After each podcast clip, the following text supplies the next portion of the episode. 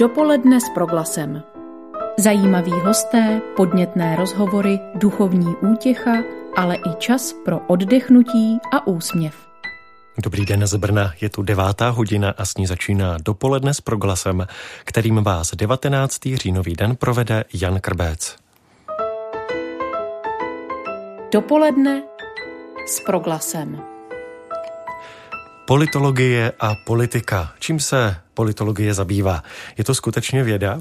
Má politologie své kořeny a kde jsou? Čím může být pro současného člověka politologie užitečná?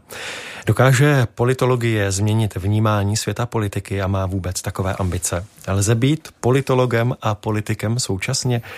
Ovlivňuje politologie politiku nebo politika politologii? Na tyto a další otázky bude v dnešním Dopoledni s Proglasem odpovídat profesor Stanislav Balík, děkan Fakulty sociálních studií Masarykovy univerzity v Brně, politolog a historik. Pane profesore, vítejte ve vysílání Proglasu. Dobré dopoledne, děkuji za pozvání. Ten úvod zněl trošku jako dobrý jazykolam, tak doufám, že se nám podaří během celého vysílání o tom mluvit správně. Tak, politologie jako věda, jako vědní obor. Kdy se ze zájmu o veřejné dění stala politologie?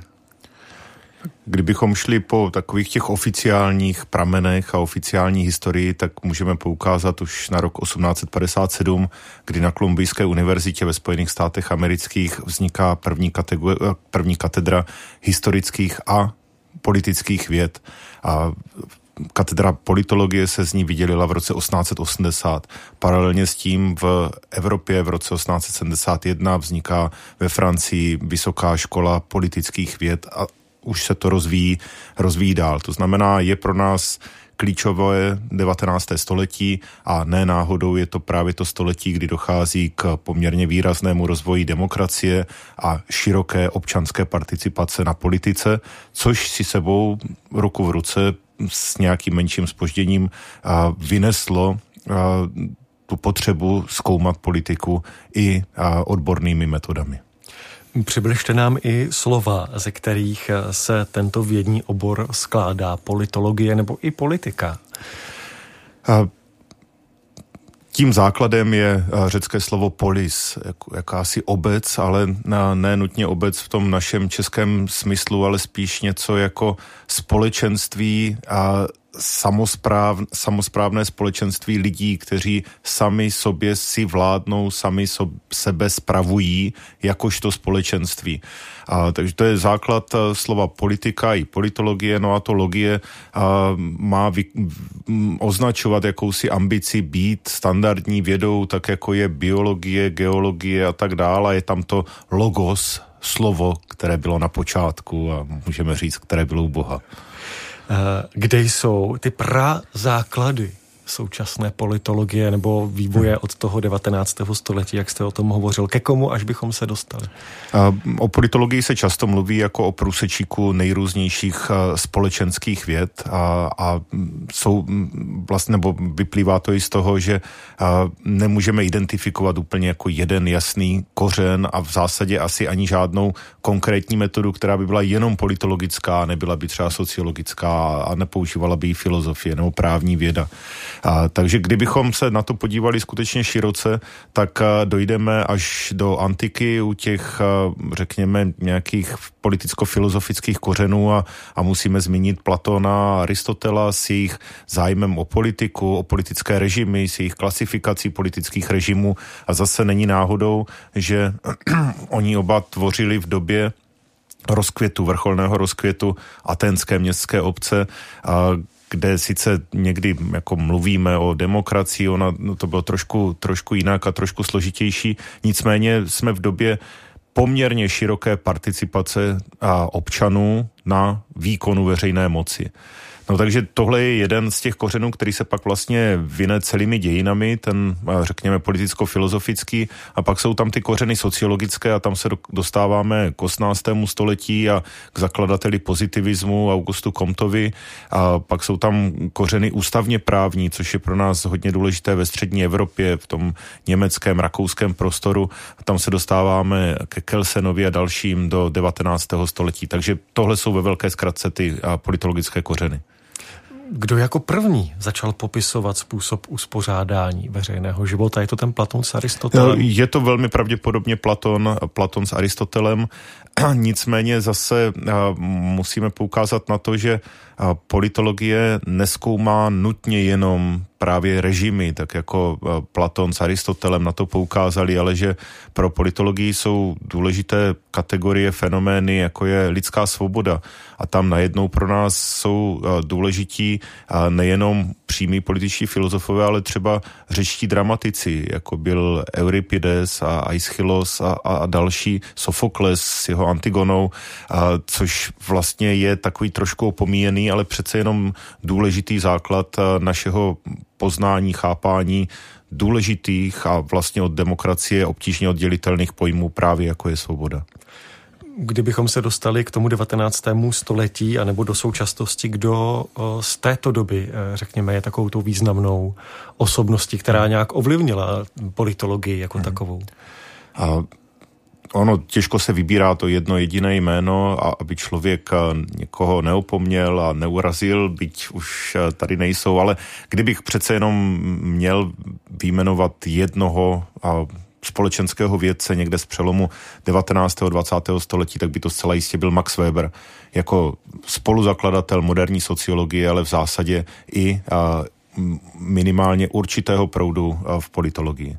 Vy už jste některé oblasti zájmu politologie zmínil, ale čím dalším se politologie v současnosti zabývá? Nejenom tedy režimy, svobodou jako takovou, čím dalším? Zabývá se spoustou oblastí, některé znají i posluchači rozhlasu z nejrůznějších analýz třeba volebního chování. Tady je takový průsečík se sociologií politiky a často se obtížně odděluje, co je politická sociologie a co je sociologie politiky, ale to už je skutečně jako drobnost, jemnost a já sám úplně nevěřím ve smysluplnost takovýchto škatulkování. Ale řekněme volební chování jednotlivců je hodně zajímavý proud politologie. Pak obecně ještě vlastně širší politická angažovanost, co vede lidi k angažovanosti v politice a naopak, co je třeba od ní odrazuje, co dělá tu angažovanost snazší a co jí brání. A pak vlastně podobný, ale přece jenom už z jiného úhlu pohledu a z jiné úrovně vedený výzkum se týká volebních systémů, jejich účinků, protože něco jiného je individuální volební chování a něco jiného je pak to, co ten konkrétní mechanismus převodu hlasů na mandáty, co udělá, koho upřednostní, koho upozadí, komu čemu pomůže a čemu naopak může uškodit. Poměrně vlivný proud politologie se zabývá politickými stranami, zájmovými skupinami, systémy politických stran, přechodem režimu od nedemokracií k demokraciím, takzvaná tranzitologie. A je toho skutečně poměrně hodně a řekl bych, že ten tematický záběr se stále více rozšiřuje a nachází víc a víc průsečíků s jinými a společenskovědními obory. Říká v tuto chvíli profesor Stanislav Balík, děkan Fakulty sociálních studií Masarykovy univerzity v Brně. I dnes můžete být součástí živého vysílání, a to formou SMS na číslo 775 132 132 775 132 132 nebo živě @proglas.cz. Můžete psát svoje připomínky, svoje dotazy na dnešního hosta. Dopoledne s Proglasem. Posloucháte Proglas a pořád Dopoledne s Proglasem. Dozněla nám ABBA I Have a Dream. Můžete se stát součástí živého vysílání, a to prostřednictvím SMS 775 132 132. nebo živě @proglas.cz. Mým hostem zůstává profesor Stanislav Balík, politolog a historik. Vraťme se zpátky k politologii. Jak může politologie změnit vnímání a chápání politiky a má vůbec takové ambice?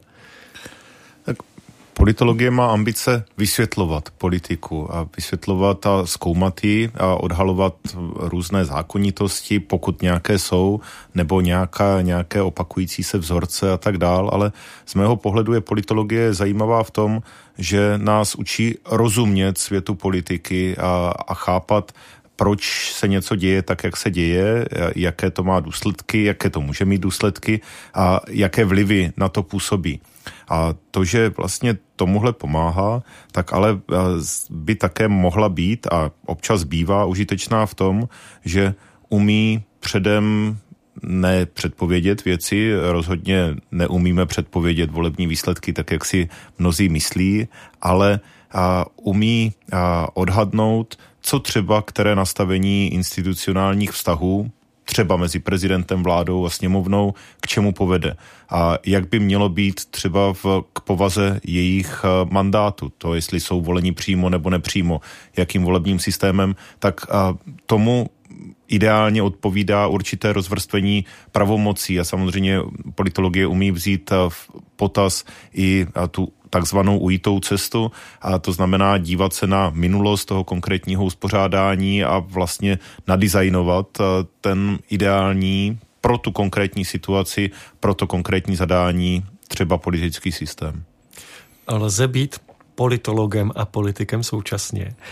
Má se politolog účastnit života v polis, tedy v obci, nebo má sledovat politický život jen zpovzdálí? Narážím na to, že už jste několik let zastupitelem v obci Bludově. Tak může být nebo má být politolog politikem? A tak těch let není z mého pohledu už jenom několik, to začínám 20. rok, což je úplně neuvěřitelné. Ale zpátky k vaší otázce, když se podíváme na vývoj evropské a světové politologie a jejího vztahu personálnímu k politice, tak vidíme jakési dvě tradice. Ta jedna je zjednodušeně řečeno evropská, která víc chápe politologii spíš jako jakousi úplně odtažitou a jako od politiky spíš separovanou a separovanou zónu. A druhá zóna je americká. Ta, která, nebo zóna, ten druhý svět je americký, kde je naopak politologie s politikou velmi těsně propojena, kde je naprosto běžné, že politolog vstupuje do politiky, je poslancem, senátorem, ať už nějakého členského státu nebo na federální úrovni, je činný v administrativě prezidentské jako nejrůznější poradci a tak dál. A pak se vrací zpátky třeba na tu fakultu, katedru, přednáší, anebo i dokonce přímo přitom přednáší. No a když se podíváme do České republiky, tak momentálně tu odpověď vidíme, kdy já předpokládám, že budoucí pan premiér, trošku s nadsázkou říkám, je můj současný zaměstnanec, protože je členem fakulty sociálních studií a skutečně přednáší. Kurzy studentům a já se vždycky po skončení semestru dívám na všechny kurzy na fakultě, na jejich studentské hodnocení, co o nich studenti, jak je hodnotí, učitelé, obsah a tak dál. A tady by vám asi nejlepší odpověď na tu vaši otázku dali právě ti studenti, kteří navštěvují kurzy Petra Fialy a kteří oceňují to, jak dokáže oddělovat tu svou politickou pozici od té politologické reflexe a že to skutečně není žádná politická agitace a tak dál, ale že jsou to skutečně plnohodnotné politologické kurzy. Jaké jsou výhody a nevýhody politologa čistě teoretika a politologa, který je jak politolog, tak i politik? A politolog teoretik má tu výhodu předběžnou, že ho nikdo nemůže obvinit z toho, že je zaujatý, nebo obtížně bývá z toho obviňován. Na druhou stranu často mu může být týkáno to, co jiným vědcům, no ty si žiješ někde v té své věži ze slonoviny a vůbec netušíš, jak to je ve skutečnosti. A vlastně úplně naopak je to u toho, kdo propojuje jak tu teoretickou, tak praktickou součást politiky a já to vnímám u sebe, kdy jedním z mých odborných zájmů je právě územní samospráva, komunální politika. A když přednáším studentům kurz komunální politika, tak ho můžu doplňovat přímo těmi příklady z praxe, z toho, čím si procházím nebo čím jsem si procházel, ale samozřejmě tam ta nevýhoda je ta, že na začátku skutečně velmi jako hlasitě deklaruji to, že jsem aktivní v komunální politice, že tím pádem mohu být v určitých ohledech zaujatý a že se to sice snažím reflektovat, ale že se mě to ne vždycky musí podařit. Takže tohle je samozřejmě jakási a priorní nějaká nedůvěra, která do toho může vstupovat. Čím může být politologie pro člověka užitečná? Co může říct člověku, který, dejme tomu, v 5 hodin ráno vstane, na 6 jde na směnu, k 15. hodině se vrací zpět domů? Tedy jak politologii může využít obyčejný člověk? Tohle je hodně závažná otázka a nechci teď, aby to vyznělo špatně, ale řadu poznatků společenských věd běžný, obyčejný člověk ve svém životě téměř nepoužije, nebo ji použije jenom výjimečně. A nemá to znamenat, že pak je neužitečná ta politologie nebo ta konkrétní společenská věda.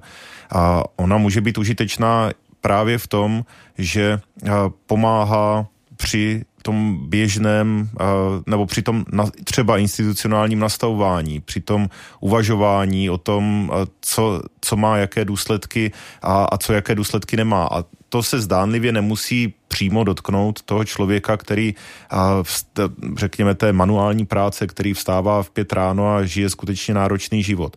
Nicméně pak občas mu může být politologie i jako prospěšná v tom, že když se snaží popularizovat některá svá zjištění, tak mu může třeba pomoci v orientaci na politické mapě. Ne v tom, že mu řekne, koho má volit, ale proč se někdo chová tak, jak se chová, a jaké to má důsledky, a jaké to má příčiny a co třeba může být vhodné pro jeho konkrétní zájem. A za mě vlastně ten největší přínos politologie může být v tom, že dokážeme vysvětlit lidem, že v politice většinou nebývají dobrá a špatná řešení sama o sobě, ale že jsou to řešení, která vyhovují některým zájmům nebo některé zájmy naopak potlačují. A často si tady přitom pomáhám příměrem z komunální politiky. Já většinou nemohu říct, jestli rozhodnutí o tom, jestli nejdřív spravíme třeba bazén nebo kulturní dům, co z toho je správné nebo špatné řešení. Ale mohu vysvětlit, že prostě za vším je nějaký zájem a že teda záleží, co upřednostňujeme, jestli chceme upřednostnit zájem rekreace nebo zájem kultury nebo zájem sportu a že z toho vyplývá pak to ideální pořadí aktivit. Není správné nebo špatné řešení, jestli podpořím finančně jenom hasiče, anebo hasiče a fotbalisty, anebo jestli do toho ještě přidám farnost, anebo nějaké ochotnické divadlo. A zároveň na nic z toho není automatický nárok a záleží prostě na tom, jak se ta obec jako samosprávná jednotka chce spravovat, jak se chce chovat, co chce upřednostňovat.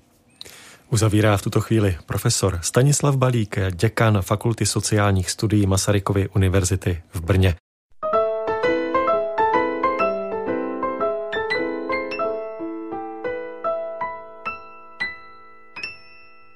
Posloucháte Dopoledne s Proglasem. Mým hostem zůstává profesor Stanislav Balík, děkan Fakulty sociálních studií Masarykovy univerzity v Brně a povídáme si dnes o politologii a politice. Hodně se u nás mluví o politické kultuře. Jaká tedy je politická kultura v naší zemi? Teď by bylo snadno zaplakat a posypat si hlavu popelem a konat půst a tak. Vážně, politická kultura není jedna jediná. Politická kultura je souhrn politických kultur různých aktérů, něco jiného parlamentní kultura, vládní politická kultura, pak politická kultura vztahů mezi státem a samosprávami a jednotlivých obcí a tak dál.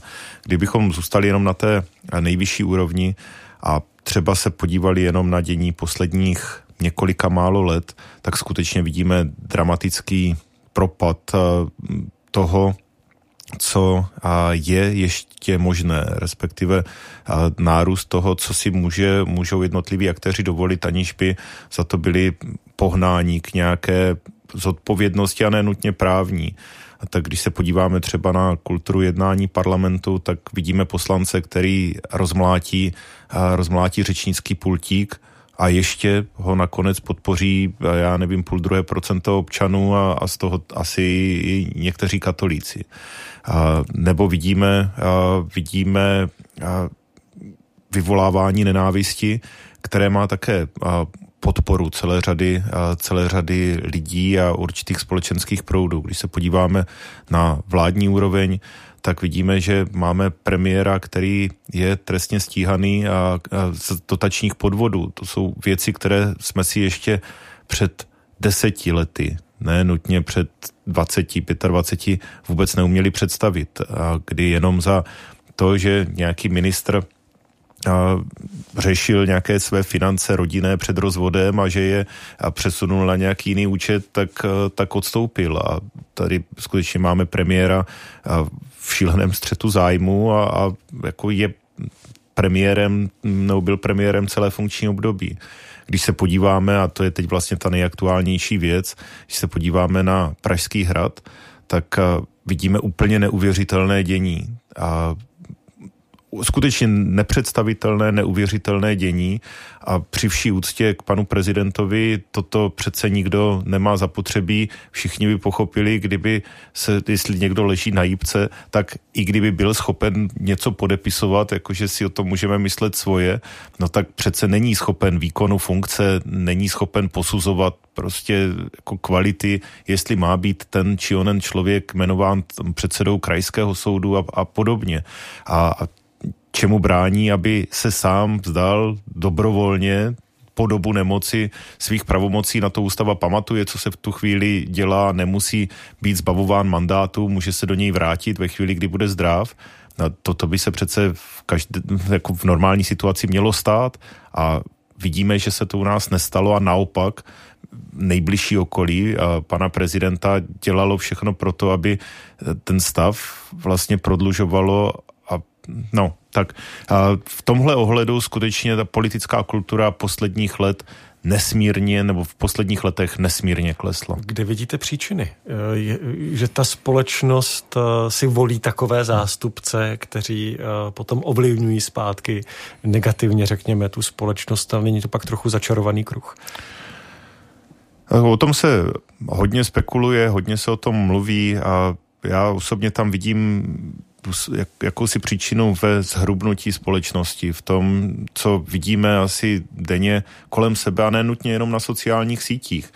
Jo, ty sociální sítě samozřejmě vedou k jakési radikalizaci, to, že jako snadněji se vám napíše nějaký nenávistný příspěvek, komentář na síť, než byste to tomu člověku měl říct do očí, ale toho zhrubnutí si všímám i v tom běžném lidském životě a často, a snad to tady nikoho nepohorší, ale já si jako nepamatuju ze svého mládí nebo dětství to, že jako by třeba muži na ulici močili nebo řidiči u auta vždycky jako se snažili někam, pokud to nebyli opilci, někam jako se schovat, protože prostě jsou věci, které se na veřejnosti nedělají. A teď jdete po městě nebo jedete autem a u silnice prostě vidíte to, co vidět prostě nechcete.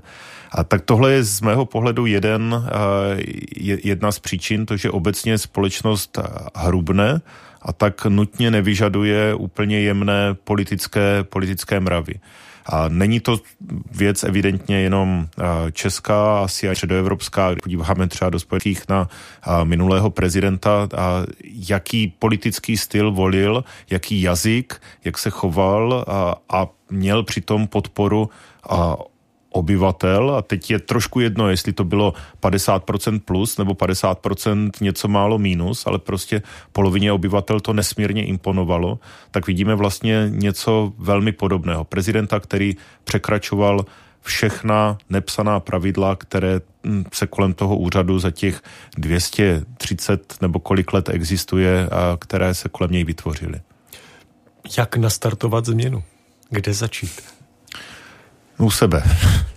U sebe to je ta změna, která bývá nejtrvalejší a možná právě díky tomu svému politologickému a historickému vzdělání moc nevěřím na ty velké revoluce, které jsou vedeny zhora, že by byly ty nejtrvalejší. Samozřejmě mnohým se jako něco podařilo, ale pak vidíme, že jsou věci, které politicky neprosadíte, nepřeměníte tu společnost, společnost si žije vlastním životem, ale vliv může mít skutečně jako to dění společenské formované ze spodu. A tak když se to podařilo jako pokazit z mého pohledu, zhrubnout, a když se podařilo kdysi těm protináboženským třeba proudům si vzít školu, vzdělávání, tak proč by se to nemohlo podařit naopak? Proč by se nemohlo podařit prosazovat některé věci právě ve společnosti svým vlivem na okolí?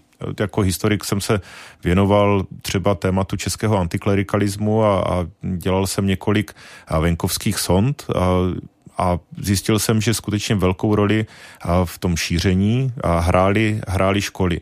A že byly obce, kde se z nějakého důvodu podařilo zabránit, aby tam přišli antiklerikální učitelé a ty obce dodnes vypadají jinak než ty, kde ti antiklerikální učitelé přišli už třeba v roce 1890, 1895. A to je pro mě jedním ze zdrojů naděje, že některé věci prostě jde dělat a má smysl je měnit ze spodu. Tak měníme každý sám sebe, měníme své rodiny, měníme své okolí a pak třeba se dočkáme i té změny kýžené celospolečenské. Jak může a má věřící člověk působit v politice, aniž by se jeho jednání stalo propagandou? Tak předpokládám, že mluvíme o demokratické politice, a aspoň doufám a věřím, že to tak bude i nadále. A v tomhle ohledu je vlastně zajímavý vývoj přístupu církevního nebo výkonu papežského úřadu ve vztahu k té demokratické politice.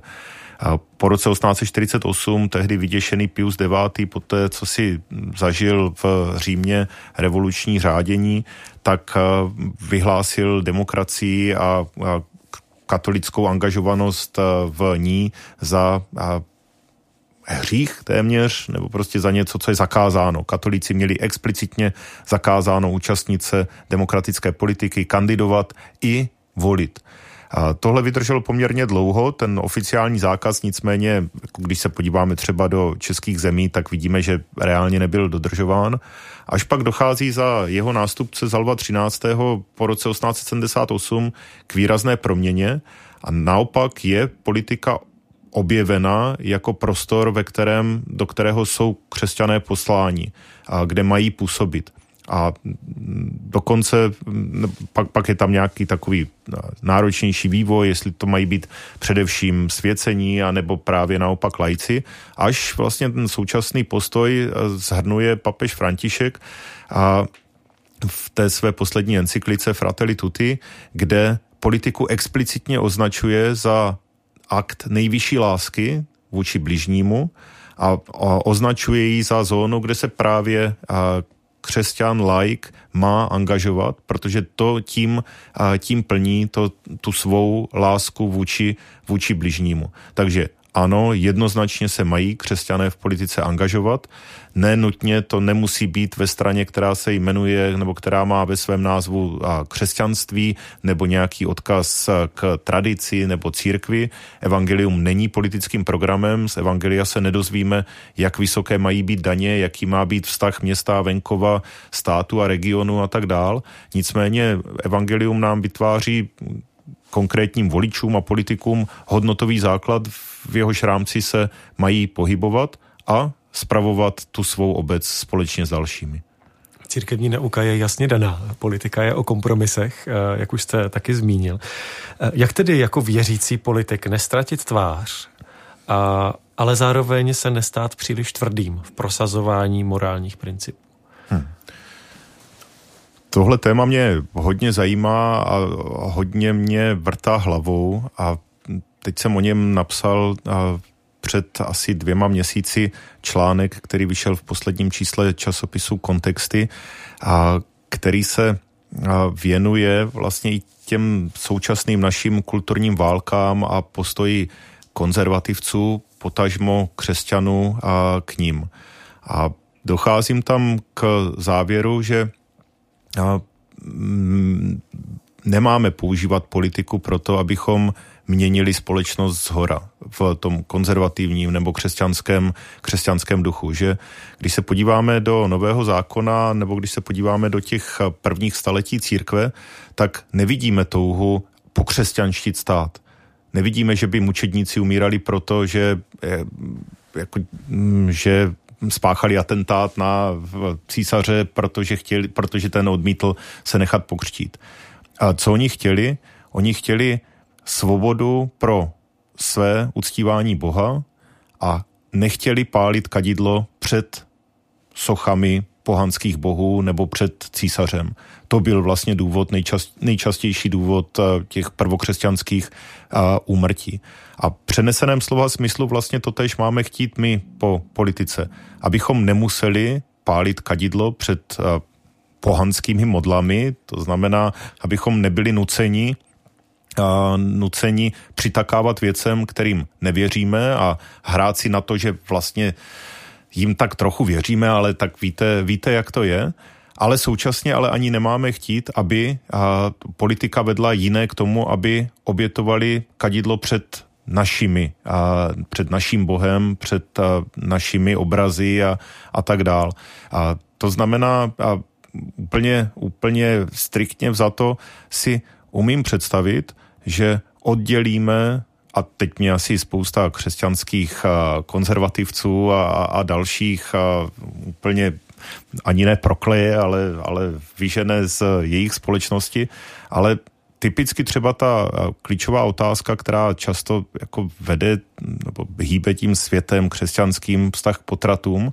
Já si skutečně nejsem jist, jestli musí být tím rozpoznávacím znamením křesťanského politika, jestli chce zakázat potraty, respektive je kriminalizovat. Protože ptejme se, co se stane, když je zakáže. Skutečně zmizí, skutečně se nebudou dít.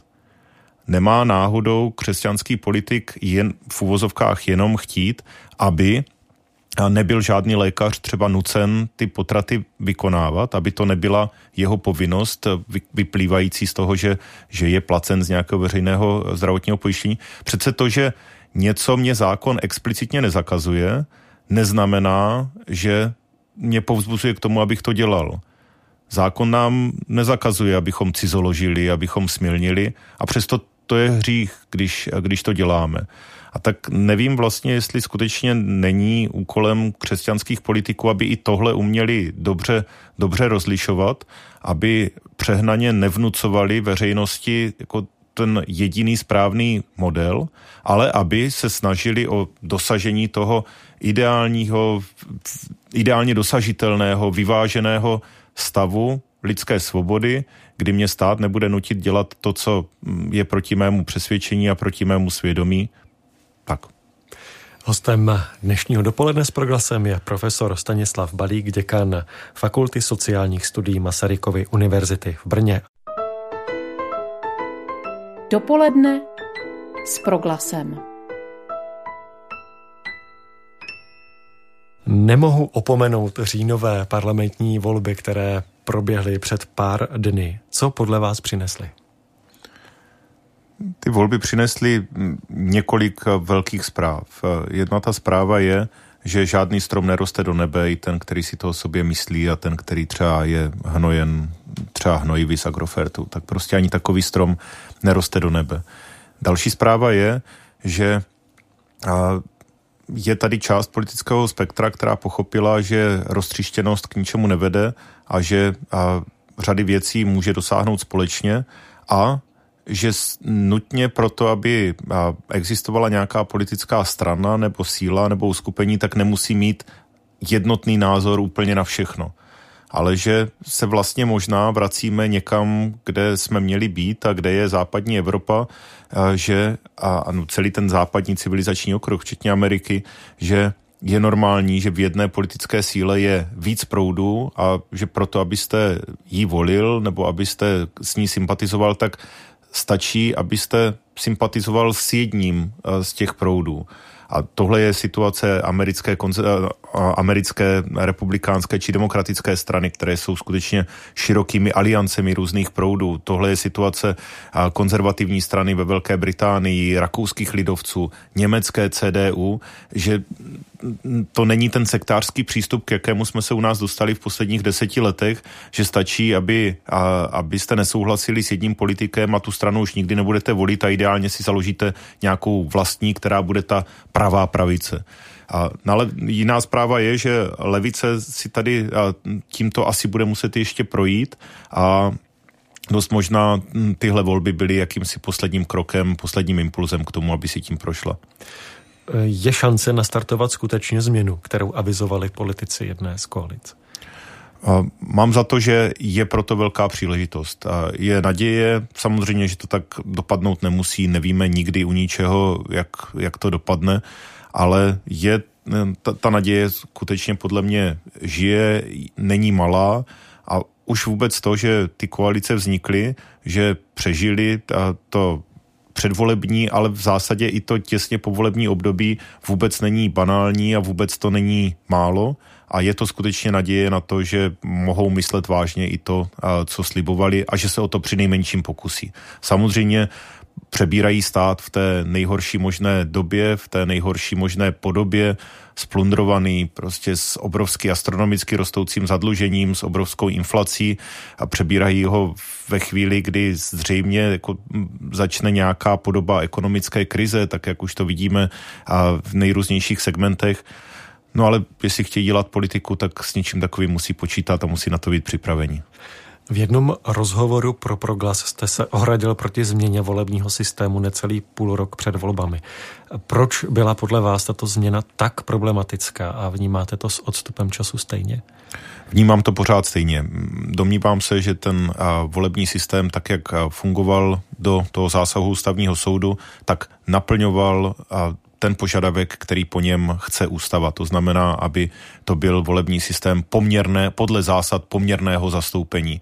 Ústavní soud z mého pohledu vykročil z role, kterou má a posuzoval něco jiného než ústavní konformnost a vidíme, že ten výsledek, který reagoval na zásah ústavního soudu, vlastně nic moc nepřinesl, ba naopak některé věci zhoršil. A nemohli, ten problém byl i v tom, že ústavní soud nechal politikům poté, co sám měl úžasnou dobu 3 let na posuzování problematičnosti toho zákona, tak pak jim nechal v zásadě několik týdnů nebo několika málo měsíců na to, aby zareagovali uvnitř podivně nakreslených mantinelů, které tím svým nálezem ústavní soud nakreslil.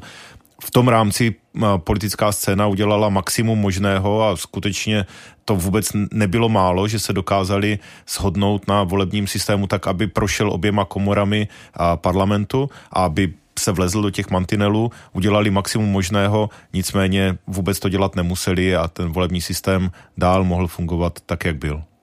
Ještě se zastavím u demokracie jako takové. Aristoteles spolu s Platonem vnímají demokracii za špatnou a zvrácenou formu vládnutí. Z čeho vycházeli a je tomu tak i dnes?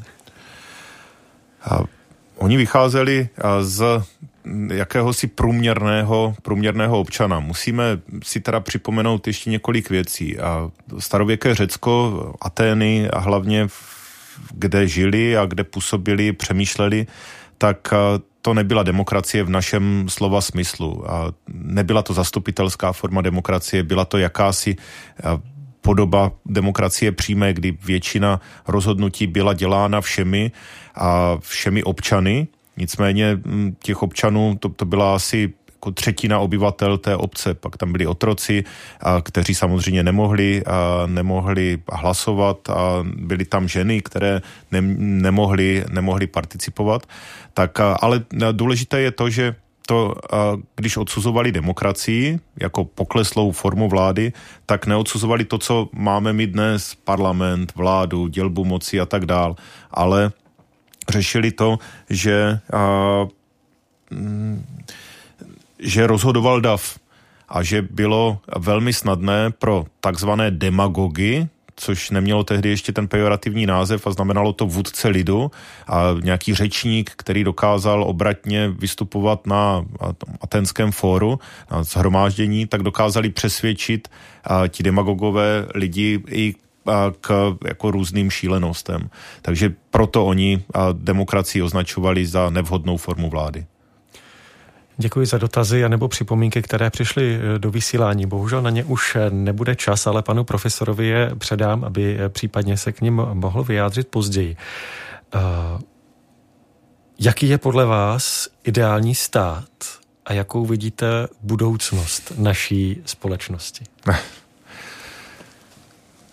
Já nemám rád hledání těch ideálních států, protože to vidíme, že v zásadě nefunguje. Že to, co funguje ve Švýcarsku, tak je nepřenositelné do Německa. To, co funguje v Německu a Rakousku, je nepřenositelné k nám. To, co je u nás, tak by těžko mohlo fungovat v Polsku.